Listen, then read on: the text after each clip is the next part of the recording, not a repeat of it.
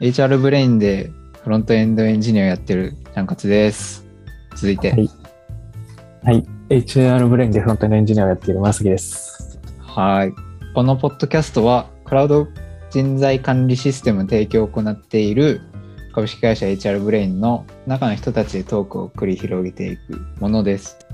今日のテーマは、えー、エイチアール ブレインでのフロントエンドエンジニアの働き方ということで、今回もゲストをお迎えしております。では自己紹介お願いします。はい、えっと、エイチアール ブレインのフロントエンドのマネージャー、フロントエンドを束ねているという役割をしている阿部です。よろしくお願いします。お願いします。お願いします。阿部さん、阿部さんなんて普段呼ばれてますか？普段ですか？阿部ちゃんとか。うん安倍ちゃんが多いですかね。やっぱり安倍って安倍ちゃんって呼ばれますよね。安倍、そうですね。いじりようがないですよね。そうなんですよね。あんまりそれ以外がないんですよね。はい。わかりました。じゃあ安倍さんで進めていきます。はい。はい。改めましてよろしくお願いします。お願いします。はい、ということで本今回もいくつかトピックを用意しているので早速。入っていきますね。えっと、あ、その前にどうしようかな。阿部さん自身について自己紹介って可能ですか？はい。あ、じゃあそっち先にお願いします。はい。えっと、僕はですね、大学は実は美術大学に行ってまして、美術大学であの美術とかデザインとかを学んで、それでデザイナーとして新卒で会社に入ったんですけど、途中からフロントエンドエンジニア的な動きをし始めて、気がついたらあのリアクトとかをガシガシ触っているようになって、それでその当時 Node.ジェーエス がちょうど盛り上がってきたんで、全部 ジェーエス で書こうってことでリアクトと Node.ジェーエス のエクスプレスとかを触って、いつの間にかバックエンドもちょっとやるようになって、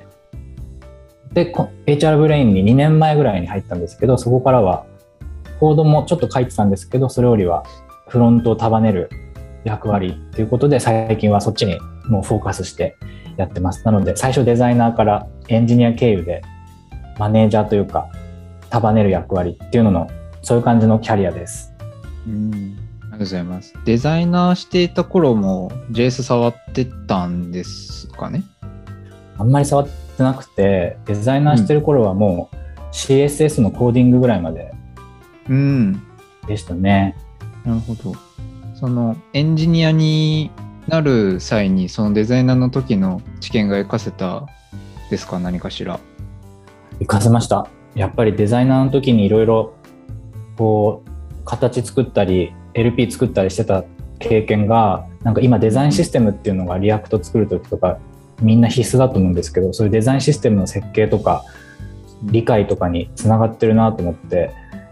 だからデザイン的な視点はあってよかったなと思いますね。何かデザイナー時代はフラッシュ、アドビのフラッシュ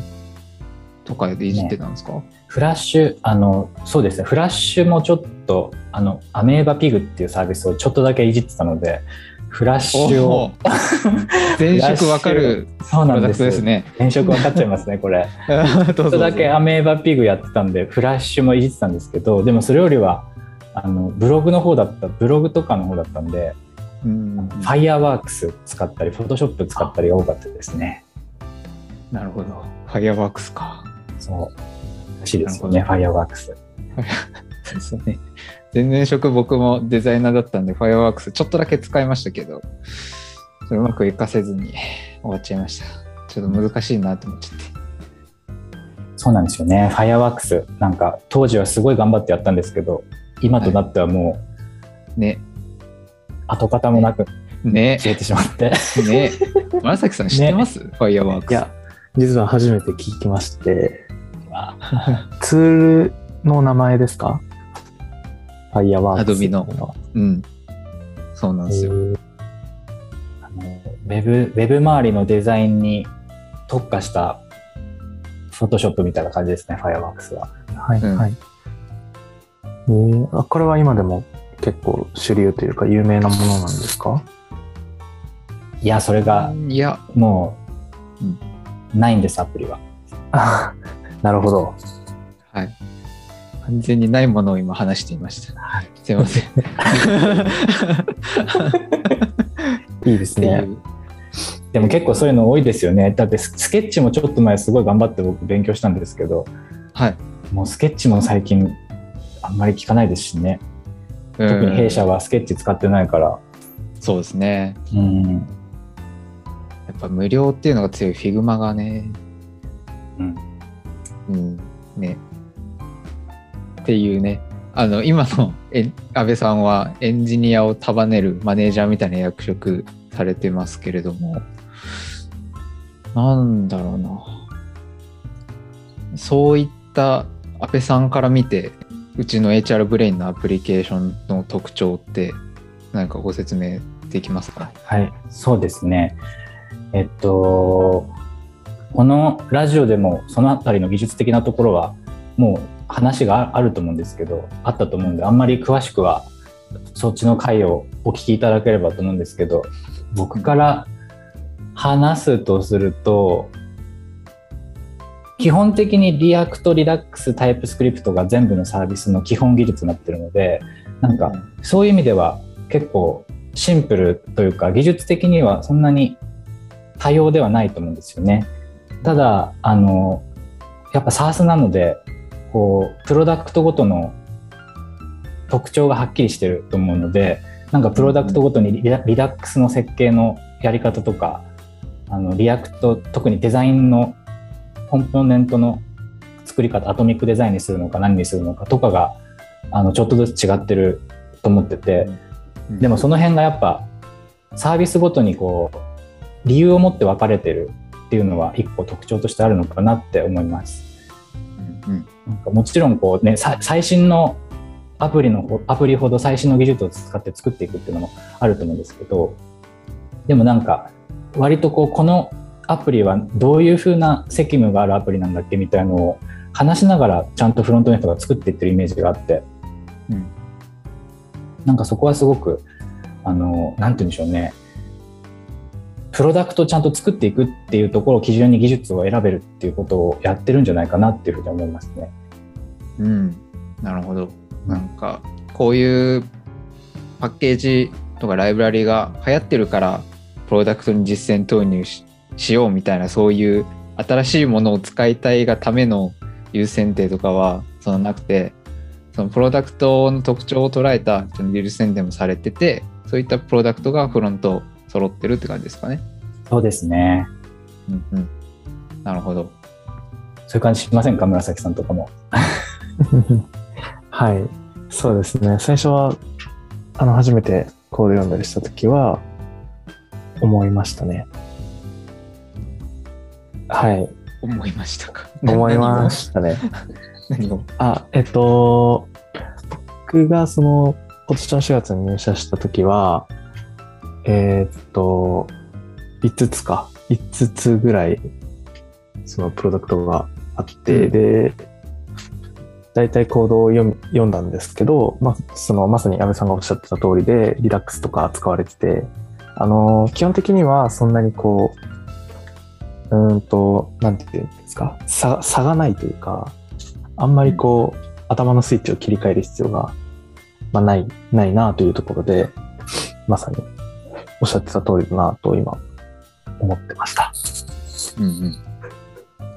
あの細かいアーキテクチャとかはやっぱりプロダクトによって変わっていっているので、そういったところでは差は結構如実に現れているっていうのはありますね。うん、そうですね。はい。はい。うち、あ、安倍さんにお聞きしたいんですけど、うちのプロダクトの特徴としては、えっと、競合のプロダクトよりは ユーアイユーエックス の方に力を入れているなっていう印象があって、うちも多分そういうことを押し出していると思うんですけど、そのあたりについて何かお話ししていただくことありますか？はい、そうですね。あのやっぱりな中のエンジニアとして働いていても、その辺はその辺っていうのはそのプロダクトの ユーアイ とか ユーエックス を頑張ってるよっていうようなことは、なんか中の人として働いてても結構感じるとこはあるんじゃないかなと思うんですけど、なんか一個やっぱすごく大きいのがデザイナーとの距離が近いっていうところは大きいかなと思ってまして、なんか会社によってはデザイナーさんが作ったものを実装するっていうようにこうウォーターフォールというか役割がはっきり決まってて、なんか順番にデザインしたものをコーディングしてっていうような順番でやっていくとこもあると思うんですけど、 エイチアール ブレインの場合は結構ミーティングとかにデザイナーさんが入ってきて議論をしながら進めていくとこもあるし、なんかデザイナーさんが結構積極的に話に入ってくれるところも多いので、なんかフロントのエンジニアからデザイナーさんに意見を言うことも多いじゃ、多いんじゃないかなと思うんですよね。だから中の人からしても結構そこは実感してんじゃないかなって思うんですけど、あのもう一個別の軸で言うと採用を、僕結構採用をやってるんですけど、採用フロントエンドエンジニアとかバックエンドエンジニアとか採用する時もその辺は必ず質問はしていて、その技術を使っ技術に対してどういうふうなこうどう技術をどういうふうに思ってるのかっていうことはこう聞いてるんですよね。だから技術に対してこうあの新しい技術をあのとにかく使いたいっていう人もいれば、なんか技術はプロダクトを作るための手段だからあの技術を技術に慣れてそれを使っていいプロダクトを作りたいっていう人もいるし、結構いろんなタイプがいると思うんですけど、あの エイチアール ブレインはやっぱプロダクトをいいプロダクトを作っていくっていうところをあの重要視しているので、そこら辺のこう会社のカルチャーみたいなところを伝えて、あのこういう会社ですよっていうことをお伝えしているので、それでこうなんて言うんでしょうね、よりプロダクトいいプロダクトを作りたいと思っているエンジニアの人が入ってきてくれている、そういう傾向があるっていうのはあるんじゃないかなと思います。うん、おっしゃる通り本当にそうで、その新しい技術を試したいっていうよりは、えっと、ユーザーのためになるプロダクトを作るために新しい技術をこう使ってみたらよりいいんじゃないかみたいな、その前提としてユーザーのためになるプロダクトを作るっていう考えがあるエンジニアの方が弊社揃っているなっていう僕は気がしているので、安部さんのおっしゃる通りだなって思います。真崎さんどう思います？そうですね、なんか全く新しい技術を使わないよっていうことではなくて、その結果それでより良くなるのであればもう本当に出たばっかりの技術だろうが使うけど、根本にはその考えがあって、あのそれは全員その考えのもと新しいけどちょっとこの技術は入れた方が良くなりそうだから使ってみるみたいな、そういうことをできる人が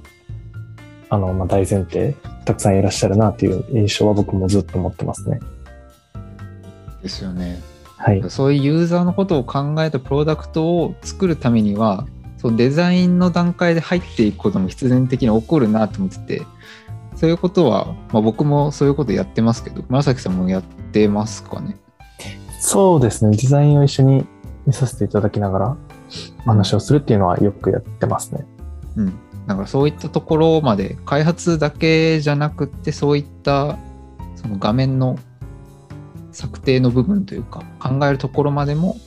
自分たちで考えられるエンジニアの方が揃っているなって印象があります。はい、ありがとうございます安部さん。じゃあさっきの話に付随しまして、弊社のフロントエンドのエンジニアに求める力というか、今後この弊社に応募してくれようとしている方とか、どういったことを持っていればその戦力としてカウントできるのかみたいなところを教えてもらうことできますか？はい、そうですね。あの基本的な今話みんなで話したそのユーザーにとってさらに良いプロダクトを作っていくって方針は今後も変わらないと思うんですけど、あの エイチアール ブレインのサービスも、えっと、去年誕生したものが多くて、いちねんいちねんはんと運用が進んでいるものがサービスが増えてってきて、そうなるとフロントエンドはフロントエンドのいちねんってすごく長いですからね、やっぱり、うん、あのリファクタリングとか作り直しっていうのがこれからどんどん重要になってくるなっていうふうには自分で思っていて、だからユーザーの体験を損なうことなく技術を入れ替えるとか、あとは技術を技術を最新にしながらもユーザー体験 ユーエックス もさらに良くするみたいな、そういう方向でプロダクトを さ, さらにグロースさせていくっていうところをしなきゃいけないんじゃないかなって思っていて、それってやっぱそういう専門の技術じゃないですけど、やっぱそういうのがやりたいっていう人が来てくれるとすごく助かるし、あのそういうことが当たり前のようにできる会社にしていきたいなって思ってるんですよね。だからあのユーザーのためにいいプロダクトを作るっていうのは変わらないんですけど、そのための手段というかやらなければいけないことが今後さらに増えて多岐にわたっていくなっていうイメージがあるので、なんかそういうところに興味があるとか、そういうところをやってみたい、チャレンジしたいっていう人はぜひいろいろロンテッドリとかあるので、あのアプライしてほしいなと思います。アプライね、うん、もしくはあの、ね、友達とかつないであのリファラルで来てほしいなと思いますはい、本当にそうで本当にそうですね。あ、縁の下の力持ちというか、集団、あのエンジニアリングって集団っちゃ集団なんですけど、そこの集団を適当にしているといいプロダクトも作れないんで、そこの集団を適当にしないでちゃんと理解できるというか、理解する力があるみたいな方がフロントエンドエンジニアうちに来てくれるとすごく助かるなっていう僕は印象があります。紫さんどう思いますか？はい、ちゃんかつさんのおっしゃる通りだなと、ちゃんかつさん安倍さんのおっしゃる通りだなと思っていますということでしたありがとうございます紫さん、はいはい、なんかでも本当 SaaS ってなんかこう答えがないじゃないですか。なんか作っててもどんどんこうユーザーの好みが変わってきたりとか、時代も動いてるし、なんかどこまでもこうやっぱユーザーのことを考えて作り続けなきゃいけないじゃないですか。だからやっぱこう作って終わりじゃないんですよね。だからなんかなおさらこうプロダクトがどれくらいユーザーに使われてユーザーの課題解決に役立ってるかってこう考え続けなきゃいけないことだと思ってるんで、うん、なんかそういうこう考え続けられるっていうかプロダクト作り続けられる人みたいのが SaaS、うん、のこういう領域だとぴったりだと思うんですよ、うんうんうんうん、もうなんかいわゆる制作会社みたいなリリースしたらあとはあの次に行くっていうような働き方と全く違うと思うので、うん、そこをこうあの志を同じくする人に来ていただきたいです。よろしくお願いします。なんか広告みたいになっちゃいましたね確かに間違いないありがとうございます。じゃあそうだなあ、話をなん社内の制度というか取り組みに移しましてえっと弊社では前回紫さんと僕でお話しした、えっと、タイプチャレンジズをやっているっていうのもあるんですけれども、その他にも、えー、フロントトークというものを弊社毎週行っておりまして、それの責任が安倍さんだということで、じゃあ安倍さんフロントトークについてお話ししていただきたいですけれどもいいですか？はい、はい、フロントトークはえっと、いつからやってるんでしょうね。去年の初めぐらいからやってるんで、もういちねんはんぐらいなんだかんだやってるんですかね。やっている、毎週やってるあのフロントエンジニアが自由参加なんですけれど、みんなで集まって今週のフロントのニュースをみんなそれぞれ話してアードコーダーをただ話すだけの回なんですけど、なぜやろうと思ったかっていうと、あのやっぱいっこめがフロントの流れがめちゃくちゃ早いので、なんかこうかなり意識で情報を追っかけると見逃すことがあって、で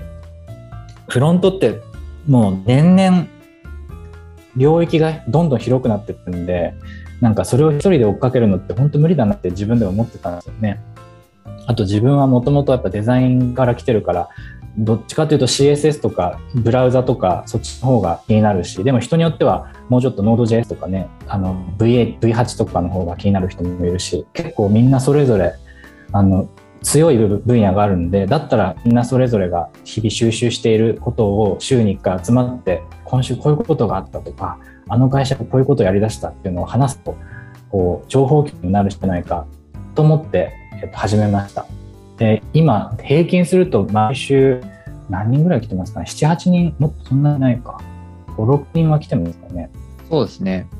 うん、で内容もまあごころっこぐらいはあるような感じになって、うん、それでやってるんですけど、なんかこの辺はお二人にも聞きたいんですけど、なんか僕としてはそういう、うん、あの業界の最新情報でここだけはっていうのをあのみんなで収集して分かってる状態ができるっていうのが一個大きいかなと思って、うん、なんかそれでこうどんどんうちの会社は新しくアプリ作っていかないといけないことも多いんで、そういう時の判断基準としてやっぱ最新情報をどんどん入れてないと、こう今回の要件に対する技術は何が一番正しいのか、何が一番適切なのかって考えるときに判断基準が鈍っちゃうと思うので、なんかそういう基準になったり最新状況を理解してるっていうだけでもフロントドッグやってる理由があるかなと思うんですけど、うん、助かってますフロントドッグ。あの僕は入社して去年のしちがつからかな、入社してほぼ毎回参加させていただいてて、ほぼ毎回お題も持ってきてるんですけれども、やっぱ他の方のえっと、持ち寄った内容とかも見て、そのさっき、さっきと繰り返しになるんですけど、えっと、うちはユーザーのためを考えて、えー、そのための手段としてプロ、プログラミングがあるので、そのための手段の手札を増やすっていう意味でもフロントトークで、えー、話題に上がる話とかはなんかすごく重宝している感じはあります。僕は重宝してます。山崎さん、フロントトークに関してどう思います？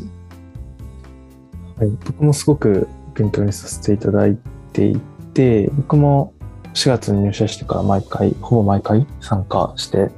僕は僕もお題を割と持ってってる気がするんですけど、うん、僕はやっぱすごい勉強になるなって思うのは、あの エルピー の エルピー をやられてる方とかもう参加してくれているじゃないですか。で、弊社の エルピー ってその結構 ビュージェイエス を使っていたりするので、またそのそっち方面の ネクスト のなんかアップデートの情報だったりとか、こうやっぱこう自分ではあまり見に行けないようなところまであのキャッチアップできるっていうのはすごいいいなと思って。あの毎週楽しみにしてますというところですね。僕は イーエス リント周りが好きだを筆頭に、その ディーエックス 開発者体験高めれるような話を結構持ち寄りがちで、岩崎さんはどういう話持ち寄ってますかね。いろんなジャンル持ち寄ってますよね。あ、そうですね。でも僕はやっぱりリアクト付近のものが多いと思います。うんうんうん、うん、というふうにいろいろな人と、さっき安部さんもおっしゃってましたけど、いろいろな好きなことを持ち寄ってフロントトーク開催されていくので、いろんなジャンルの話が毎回出るので、とても面白いなと思います。一番記憶に残ってるのだと、僕はデザイナーの方が持ってきてくれたアウディ、車のアウディのブランディングがとてもすごくまとまっているって話。すごかったですね。あれすごかったですね。ちゃんとストーリーブックにもなんかデザインまとめてましたし、サイトでブランディングの説明もされてましたし、ちゃんとしてんなーって、すごいなーって思って、本当にあれはすごい記憶に残ってます、一番。それでいうと、紫さんと安部さんはフロントトークで記憶に残ってる話あります？じゃあ安部さんから僕はあのこれっていうのじゃないんですけど、なんか結論としてタイプスクリプトのバージョンが上がった時に、なんかいち、にしゅうかん以内に必ずフロントトークで議題に上がるっていう状況が作れていて、タイプスクリプトだけじゃなくて最近は Node.js が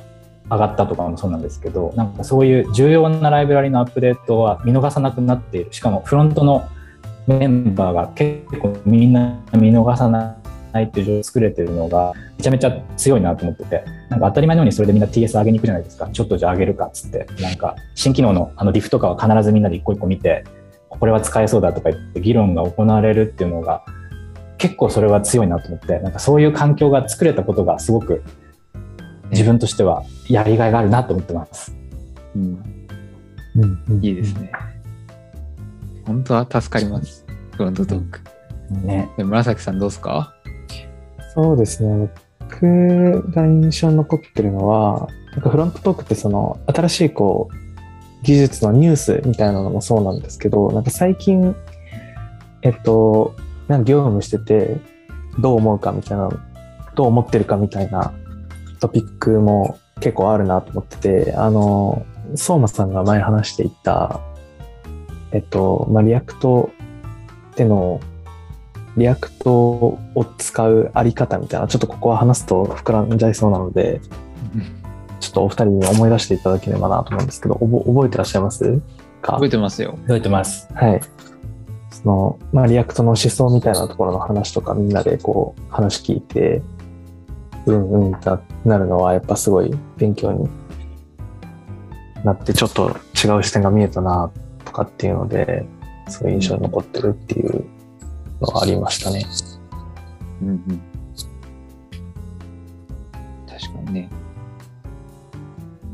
確かになんかフロントトーク新しい技術がの紹介をした後で議論になるときに、議論の方向性がさっきちゃんかつさんが言ってたみたいにこうその新機能がユーザーにとってどういう良さをもたらすかとか、我々の ディーエックス にどうよ良い影響をもたらすかみたいな話に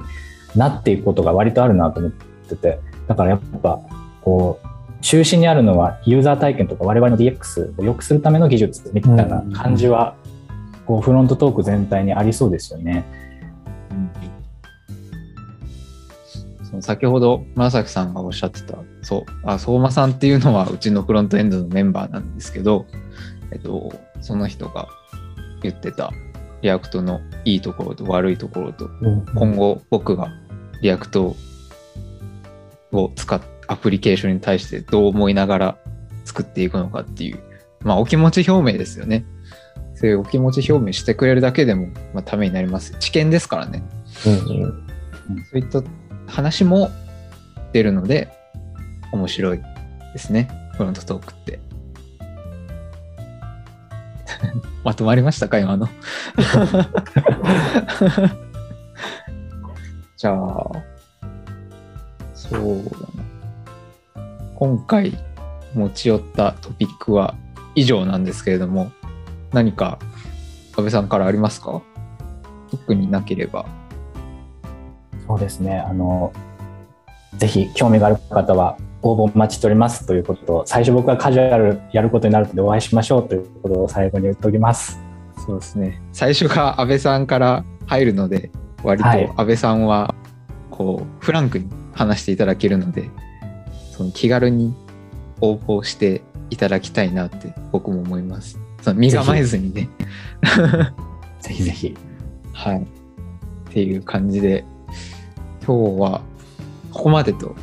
いたします。はい、ということで本日は安倍さんをゲストにお迎えして エイチアール ブレインでのフロントエンドエンジニアの働き方ということでお話ししていきました。それでは、えー、フロンあ間違えた脳内ラジオ今回はここまでとします。本日は安倍さんありがとうございました。ありがとうございました。ありがとうございました。バイバイ。バイバイ。